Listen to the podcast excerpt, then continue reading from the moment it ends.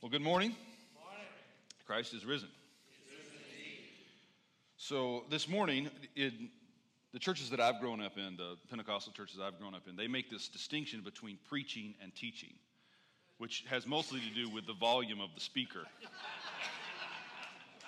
So this may be a little more teaching than preaching, but I want to start with a story that's a kind of parable. If you get what the story says, you can just tune out for the rest of the sermon, because the sermon is an attempt to unpack the story. It's a story from Stanley Hauerwas, who recently retired from Duke University. He was a theologian there. And he tells this story, it's a family story, about his cousin, Billy Dick Hauerwas. And as Hauerwas says, you know we're from Texas when I tell you I have a cousin named Billy Dick. Billy Dick is 6 years old in this story. It's Sunday morning at the Methodist church in the small Texas town. It's Sunday school, and the Sunday school teacher is talking about the crucifixion and talking about, and you've been in these moments, talking about the gruesomeness of Jesus' suffering. Imagine the Mel Gibson Passion narrated.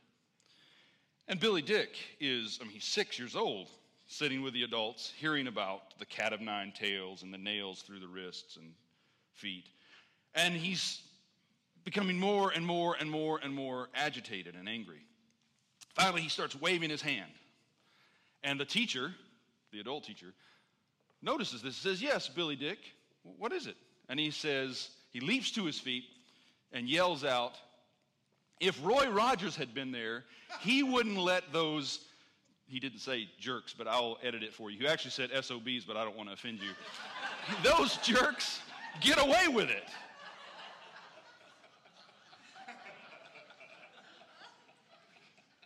If you have ears to hear, hear. We're going to read Psalm 138. If Roy Rogers had been there. Psalm 138. I give you thanks, O Lord, with my whole heart. Before the gods, I sing your praise. Before the gods, I sing your praise. I bow down toward your holy temple and give thanks to your name for your steadfast love and your faithfulness. For you have exalted your name and your word above everything. On the day I called, you answered me. You increased my strength of soul. All the kings of the earth shall praise you, O Lord. For they have heard the words of your mouth. They shall sing of the ways of the Lord, for great is the glory of the Lord. For though the Lord is high, he regards the lowly, but the haughty he perceives from far away. Though I walk in the midst of trouble, you preserve me against the wrath of my enemies. You stretch out your hand, and your right hand delivers me. The Lord will fulfill his purpose for me. Your steadfast love, O Lord, endures forever. Do not forsake the work of your hands. Father, we ask you to send your Spirit so that we can hear your word. In my speaking and in their hearing, let your word be heard. And everyone said, amen. Worship is not just about God. It's also about gods. The psalmist says, I will praise you with my whole heart. In the presence of the gods, I will exalt your name. And it's not just about God and gods, it's also about kings. He says, I will praise you until the kings of the earth, all the kings of the earth, sing your praise, because they have heard your words. I think this may be an aspect of the Christian vocation that we've lost sight of. That our gathering for worship is not only about our expression personally and corporately to God, it's also about the gods and the kings who are watching what we're doing. If this seems strange, think about what Paul says in Ephesians chapter 3. Paul is talking at length about his calling to the Gentiles, the mystery that has been given to him. And this is what he says, although I am the very least of all the saints, this grace, the grace of the gospel, was given to me to bring to the Gentiles the news of the boundless riches of Christ, and to make everyone see what is the plan of the mystery hidden for ages in God who created all things. Now, I wish I had time to talk about this at length, Think about what Paul is saying. My calling is to make everyone see the mystery that's been hidden in God's own life from the beginning. That God creates, he begins this story that we call the history of our cosmos, and yet keeps within himself hidden his mysterious plan. And Paul says, my calling, the Christian calling, is to let everyone see that.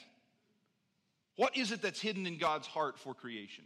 That's what we speak of, right? Paul says, I want everyone to see that, so that through the church, the wisdom of God in its rich variety might now be made known to the rulers and authorities in the heavenly places. I think about that as a summation of Paul's calling. I want everyone to see the mysterious plan of God hidden in God's heart for all of creation, so that through the church, God's wisdom can be revealed to the principalities and powers, to the rulers and authorities, to the gods and the kings. We're meant to body forth God's wisdom to realities that are beyond our ken, to spiritual realities that are at the edges and underneath and above our daily perception and experience. Colossians 1, Paul talks about this at length. Colossians 1 and Colossians 2, about what he means by rulers and authorities, principalities and powers, gods and kings. Colossians 1, 15 to 17, he's talking about Christ. He is the image of the invisible God, the firstborn of all creation. For in him, in Christ, all things in heaven and on earth were created, things visible and invisible. So all things in heaven, and then he parallels that with all things that are invisible. And everything on earth is created in Christ, therefore all things that are visible. And then he lists some things that are heavenly and earthly, invisible and visible. Thrones, dominions, rulers, powers. All things were created through him and for him. Now, if you've been to the churches I've been to, you've only heard about principalities and powers in relationship to demons and exorcisms and casting out spirits that hold people or cities in bondage. But that's actually very rarely the way Paul talks about principalities and powers. And you notice here, whatever he means by principalities and powers, it's something that was created through Christ and for Christ. And they're visible and invisible in some way. And according to Ephesians, as we've already read, our worship is for their sake somehow. So what could Paul mean? Clearly, it's not just angels and demons. I want to suggest to you that what Paul means by principalities and powers are structures that give meaning and purpose to human existence. I'm going to tease this out a bit, but I want to start there. That principalities and powers don't just refer to pitchfork-carrying, horned, red spirit beasts, right? Principalities and powers are in some ways visible, in some ways invisible. But they structure our lives. They give meaning to our lives. And principalities or powers are different in different areas, wherever you happen to be, whatever culture you have to belong to. Look at what Paul says in Colossians chapter 2. See to it, he says, that no one takes you captive through philosophy and empty deceit. According to human tradition, now mark this, according to human tradition, according to the elemental spirits of the universe. So here's more language about these principalities and powers, about these gods in whose presence we worship. And not according to Christ. And notice how closely he relates human tradition to elemental spirits, principalities, and powers. For in Christ, the whole fullness of deity dwells bodily. All of God is present in Christ. And you have come to fullness in him, who is the head of every ruler and authority. This is what we mean when we say Christ is Lord. He's the head of every rule, every ruler, and every authority. In him also you were circumcised with a spiritual circumcision by putting off the body of the flesh in the circumcision of Christ. When you were buried with him in baptism, you were raised with him through faith in the power of God who raised him from the dead. And when you were dead in trespasses and the uncircumcision of your flesh, God made you alive together with him. when he forgave us all our trespasses, erasing the record that stood against us with all its legal demands. He set this aside, nailing it to the cross. And here's this language again. He disarmed, God disarmed the rulers and authorities and made a public example of them, triumphing over them in it. Now again, this is a story we rarely tell, if ever. That what God was doing in Christ wasn't just about human beings and delivering them from sin and the possibility of hell. That he was doing something to and for these principalities, these gods in whose presence we live and worship. And that what Jesus is doing in the cross is not only delivering us from sin, but also delivering us from this oppression that comes from whatever these powers are that Paul is naming. Jesus exposes them. And then I want you to notice the move Paul makes.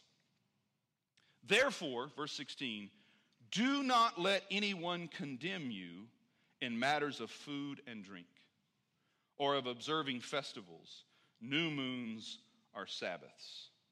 Now, what has he just said? In Christ, God has defeated, disarmed, overthrown the principalities and powers that dominate our lives. Therefore, do not let anyone judge you in terms of what you eat or drink, what holy days you observe, and how you live on the Sabbath. Now, what does that tell you right away? What's that? Sort of. Yeah, I think that holds, but the point I want to bring out is the ways in which the principalities and powers use human tradition to dominate us. Now, let's go back to the original Billy Dick. Not the story I told at the beginning, but the story of Peter. You remember Peter's confession? Isn't this impressive? He's the original Billy Dick Hauerwas. It's Caesarea Philippi. Jesus says, who do people say I am? And the disciples say, well, some think you're John the Baptist, come back from the dead, or Elijah, one of the prophets, Jeremiah maybe. And Jesus is like, well, who do you guys think I am? And Peter's the only one who speaks up at this point and says, I think you're the Christ. You're the Son of the living God. You remember the story. And Jesus says, the Spirit has given you this. The Father revealed this to you. This isn't flesh and blood. And then he immediately began to tell all of them what was going to happen to him. I'm going to go up to the holy city. I'm going to be betrayed. I'm going to be beaten. I'm going to be killed. And Peter grabs his arm, pulls him aside, and says, no, you're not. That's not what happens to messiahs. And then Jesus' response is, get behind me, Satan, for you have in mind the things of human beings and not the things of God. So what's happening in this moment is that God is speaking through Peter, right? He's giving him revelation that this is Jesus, this is Messiah, this is my son. That's revelation, but it's interpreted through a human tradition. And the principalities and powers that have shaped Peter's life cause him to pervert the revelation based upon that distorted understanding of human tradition. And what Paul is saying to the Colossians is, you've been set free from the world. So why are you letting people dominate you with human tradition? But notice the things he lists. He doesn't list cussing and going to R-rated movies and getting tattoos. He lists what you eat and drink and what holy days you observe. The things that seem to give your life purpose. That's what the principalities and powers, whatever those gods are, that's what they want to use. Notice what he goes on to say, verse 20. If with Christ you died to the elemental spirits of the universe, why do you live as if you still belong to the world? Right? We don't just die to sin. We die to the powers that want to use our sin against us. You've died to those powers. So why do you still live as if you belong to them? And then he says, this is what I mean. Why do you submit to their regulations? And then he gives some examples. Do not handle, and this is a sexual word. Do not touch one another in these ways. Do not taste, do not touch. Now, I'm going to tell you something here that's probably going to seem unbelievable, but it's true.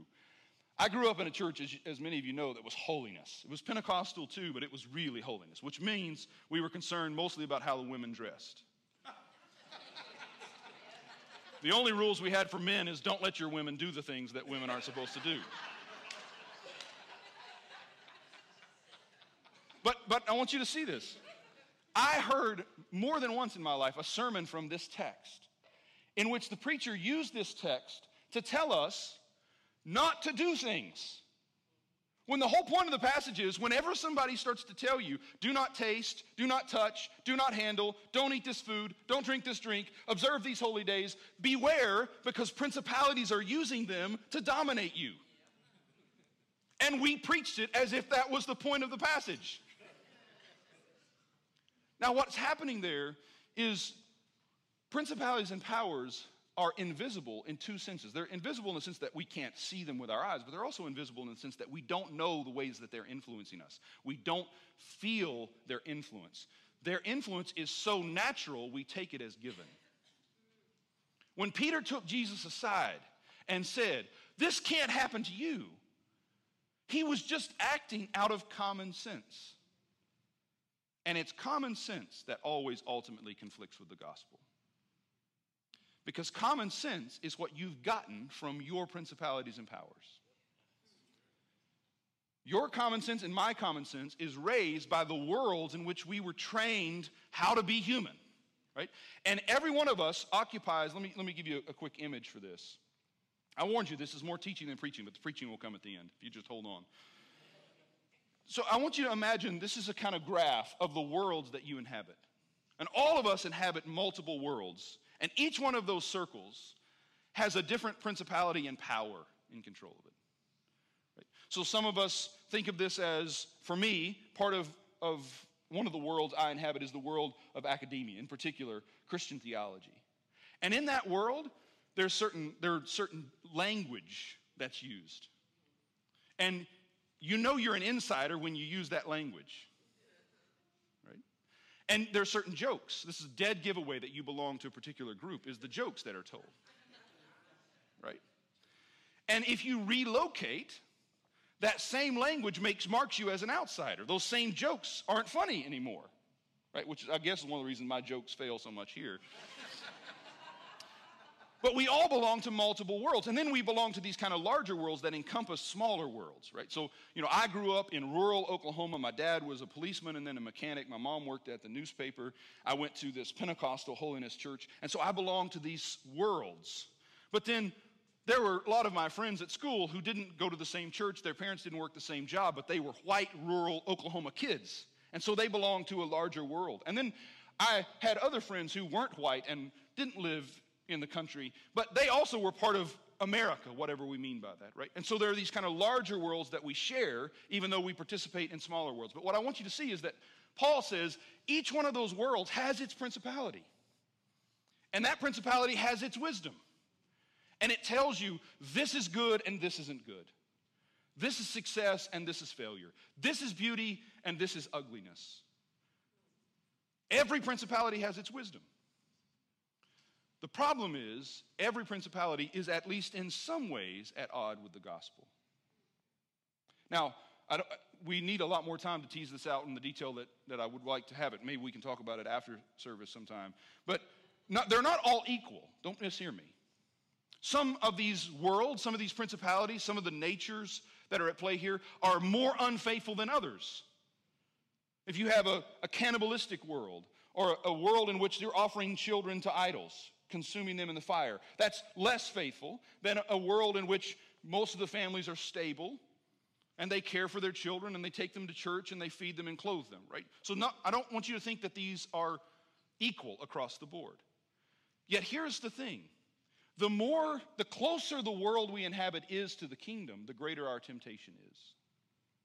The more our world looks like what God means the world to look like, the greater our temptation is to confuse that with the kingdom. This is why Jesus says to the Pharisees, the publicans and the prostitutes are going to enter the kingdom of heaven before you, because they know their world is not the kingdom. But you think your world is the kingdom, and that's why you're going to defend it. That's why you're going to kill the prophets who come. Because you think your world as you know it is what God wants for everybody. And this is what principalities and powers want. Principalities and powers want survival at all costs. And this is the key point. Principalities and powers can only give you meaning over against somebody else. There has to be an enemy who isn't human in the full sense that those of us who are on the inside are. And this is what Jesus explodes. He lets the lepers touch him. He lets the woman wash his feet. He touches the dead. He speaks to Gentiles. And the reason Jesus is crucified is that people who were on the inside of their world wouldn't allow him to change the way the principalities worked. I'm almost done. This is the point, by the way, of the Hauerwas story. What's happening to Billy Dick Hauerwas is the conflict between the world as he's been taught to see it, the world of the cowboy in rural Texas, where justice is a lone man riding in to kill the evildoers and then to ride away again. Roy Rogers as paradigm, coming into conflict with Jesus, who just doesn't treat his enemies that way, who doesn't overcome evil with evil, but overcomes evil with good. And what Billy Dick is doing is just being honest about how that doesn't sound like good news to me. An innocent man is being destroyed. We need to do something about this. And this is what all of us experience when we come face to face with the gospel honestly. That there's something about the world that we inhabit. And it depends on who you are and how much money you have, what standing you have in society, your ethnicity, your education. All these different factors place you in different worlds. But the truth is, whenever the gospel comes to your world, there's going to be conflict. And you're going to have to decide, am I going to trust the wisdom of God or the wisdom of the world? And this brings me to the foolishness of worship. Because it's in worship that our witness to the principalities and powers begins by saying, Jesus is Lord and none of you. Yes. I could be proud to be in Oklahoma, proud to be an American, proud to be an academic, proud to be a minister, but that's not where my identity is rooted. My only identity is I'm crucified with Christ and I no longer live, but Christ lives in me. This is why Paul can say, I am all things to all people. When I'm with the Jews, I live like a Jew. When I'm with Gentiles, I live like a Gentile. But I'm not free from the law. I am under the law of Christ so that I might win all. Principalities and powers want you to have integrity. They want you to be true to the identity they give you. Jews be Jews with Jews, leave the Gentiles alone. Gentiles be Gentiles with Gentiles, leave the Jews alone. And you can make all the connections to your own life. Jesus says, all of these categorizations don't give you meaning or identity. Your identity and meaning are in me, and I'm Lord of Jew and Gentile alike. And what Paul is recognizing is that I can be with the Jews as a Jew because Jesus is my identity and he is Lord of the Jews. And I can be Gentile with Gentiles because Jesus is the Lord of Gentiles. And that's where my identity is. It's not about integrity. It's not about faithfulness to your identity as given to you by the world. It's about character.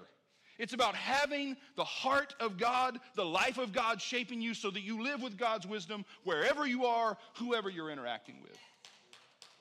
And it's worship that teaches us that. But we cannot understand worship rightly until we recognize that whoever we are, wherever we are, for now we live as exiles. I was thinking about this just the last few days. Even when you have a position of authority within the world, to be faithfully Christian is to inhabit that position as an exile. Think about Daniel in the Old Testament. He rises to the highest place of authority under the king, and yet he does so always walking this razor's edge of failure because he's going to be faithful to his God, even in that position. And he knows because of my faithfulness to God, I'm always going to be an outsider no matter how much influence I have in this world. So Christians can and should participate in the world. We should be in the police force. We should be in the military. We should be in the fire department. We should be in civic justice. We should be involved, but we always have to be involved as exiles who know no matter how much influence we have, we are submitted to the Lord of all, and at any point he might call us to do something that these principalities and powers will not accept. So we're all living toward martyrdom. At any moment, it could become martyrdom. And the only way we do that is by loving our neighbors as best we can in faithfulness to Jesus Christ in whatever world we're in. But you have to recognize that the principalities and powers want you to confuse the world as you know it with the kingdom as it's supposed to be. And worship reminds us that who we are is not defined by any of this out here. It's defined by the one who meets us at this table. So I leave you with this. Worship does not come to us naturally.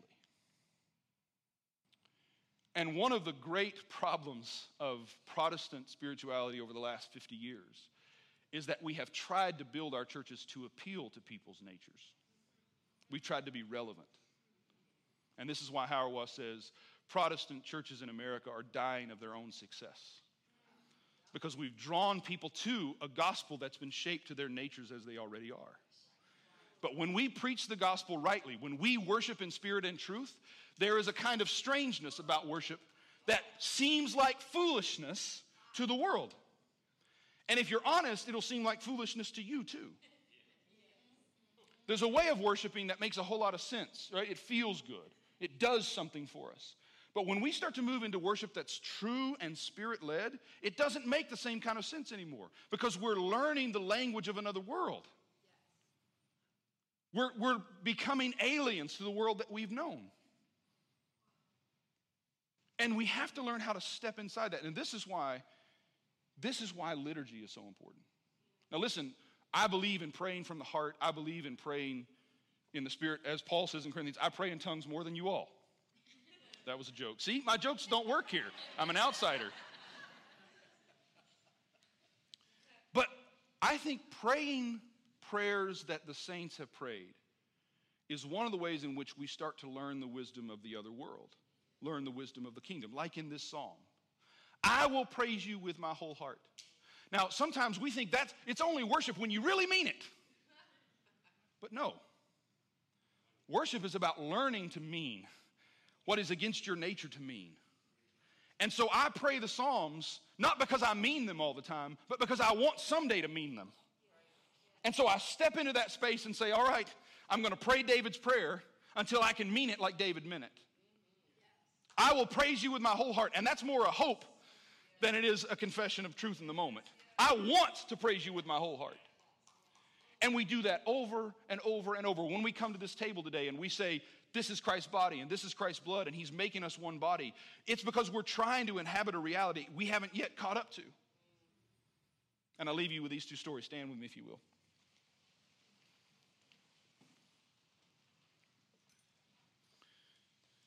One of the practices that's been connected in the church's worship for a very long time is the giving of the offering and the receiving of communion.